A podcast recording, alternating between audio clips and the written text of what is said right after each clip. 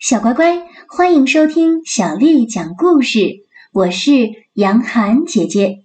今天杨涵姐姐为你讲的是《漫步乡间》，作者是来自加拿大的两位大朋友，一位叫做西德尼·史密斯，另外的一位叫做莫妮卡·库林，是由胡小平为我们翻译的。我们要感谢南京师范大学出版社为我们出版了这本书。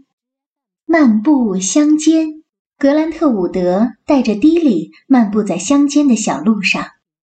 迪里是一头棕色的瑞士奶牛，它的脸像晨曦一样甜美，笑容像附近起伏的群山一样温柔。迪里时不时地停下来吃吃草，它是一头快乐的奶牛。格兰特伍德就没那么快乐了。他呆呆地望着绵延的山峦、弯弯曲曲的小路，还有种着玉米和小麦的农田。他渴望有更多激动人心的东西。迪丽出生在这个农场，他从没有想过去别的地方生活。到了挤奶的时间，迪丽就把一桶桶泛着泡沫的美味牛奶献给格兰特。人们都说，有名字的奶牛产奶多。不论早晨还是夜晚，迪丽都尽其所能的产奶。格兰特也是在这个农场出生的，但他打心里知道自己不想做农民，他想成为艺术家。谷仓、手推车、鸡和牛，他看到什么就把它们画出来。迪丽在苹果树下休息，太阳暖融融的晒在他光滑的棕色脊背上。他叼起一只苹果，放到了格兰特的手心里。多好的奶牛啊！格兰特嚼着苹果，迪丽咀嚼着青草。格兰特说：“我明天就要去巴黎了，迪丽小姐。我要画出法国艺术家那样的画来。”迪丽皱了皱眉头，他不喜欢听这样的声音。那是一九二零年的夏天。巴黎城灯光璀璨，看上去像在放烟花似的。格兰特的好朋友和画友马尔文赞叹道：“怪不得大家都叫它不夜城呢。”城里矗立着一座塔，看上去像是一座通往天上的铁桥。这座塔是以建造者的名字命名的，这个人就叫做埃菲尔。游客们坐电梯来到塔顶，就能俯视巴黎城了。站在塔上往下看，巴黎就像闪闪发光的钻石项链一样。在巴黎，格兰特换掉了乡下的工作服，穿上城里人的衣服。他戴着法国人爱戴的贝雷帽，还留起了胡子。他待在咖啡馆，和别的艺术家喝酒聊天。直到深夜。要是爱荷华的乡亲们看到他，都要认不得他了，连他自己也快认不得自己了。而农场里，迪丽站在牧场边，忧伤的哞哞的叫着。到挤奶的时间了，他却心不在焉。可怜的迪丽再也产不出一桶桶的牛奶了，挤来挤去，就只有几杯。为了让迪丽打起精神，格兰特的妈妈做了他最喜欢的燕麦糊。迪丽只是闻了闻，一口也吃不下。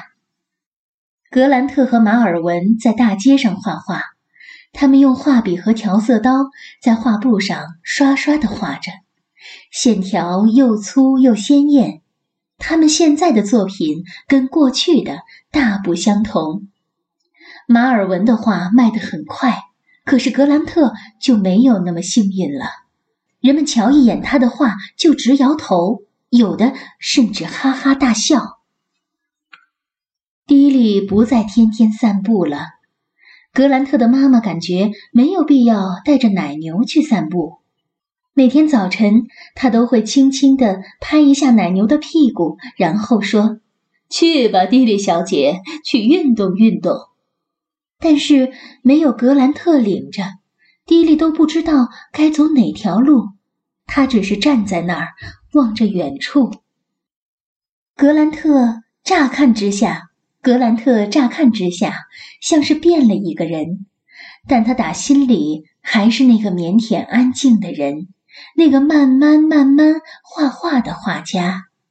马尔文鼓励他说：“嘿，你得动作快点儿。”马尔文经常是上午画好一幅，下午就卖出去了，有时画上的颜料还没干呢。但是这样急匆匆的画画，格兰特却做不到。有一天，一个女人停下来看着格兰特的作品，她用法语问道：“这是什么？”格兰特的法语还不是特别好，不过他知道奶牛怎么说。他用法语回答：“是一头奶牛。”女人摇摇头，笑着走开了。这根本。就不像是奶牛嘛？迪里越来越瘦，他现在都不怎么产奶了。格兰特的妈妈无可奈何地说：“这可怎么办呢？”格兰特的妹妹南伤心地摇了摇头，她也没有办法。格兰特做了一个梦，他梦见爱荷华的田野和农场在阳光下闪闪发亮。他和迪丽在乡村小路上漫步着，他真的好想念那头奶牛啊。格兰特从梦中醒来，他知道自己该回家了。格兰特坐上火车，一路西行，看着车窗外的农场和田野，他心花怒放。迪丽一看到格兰特，就穿过田野飞奔过来。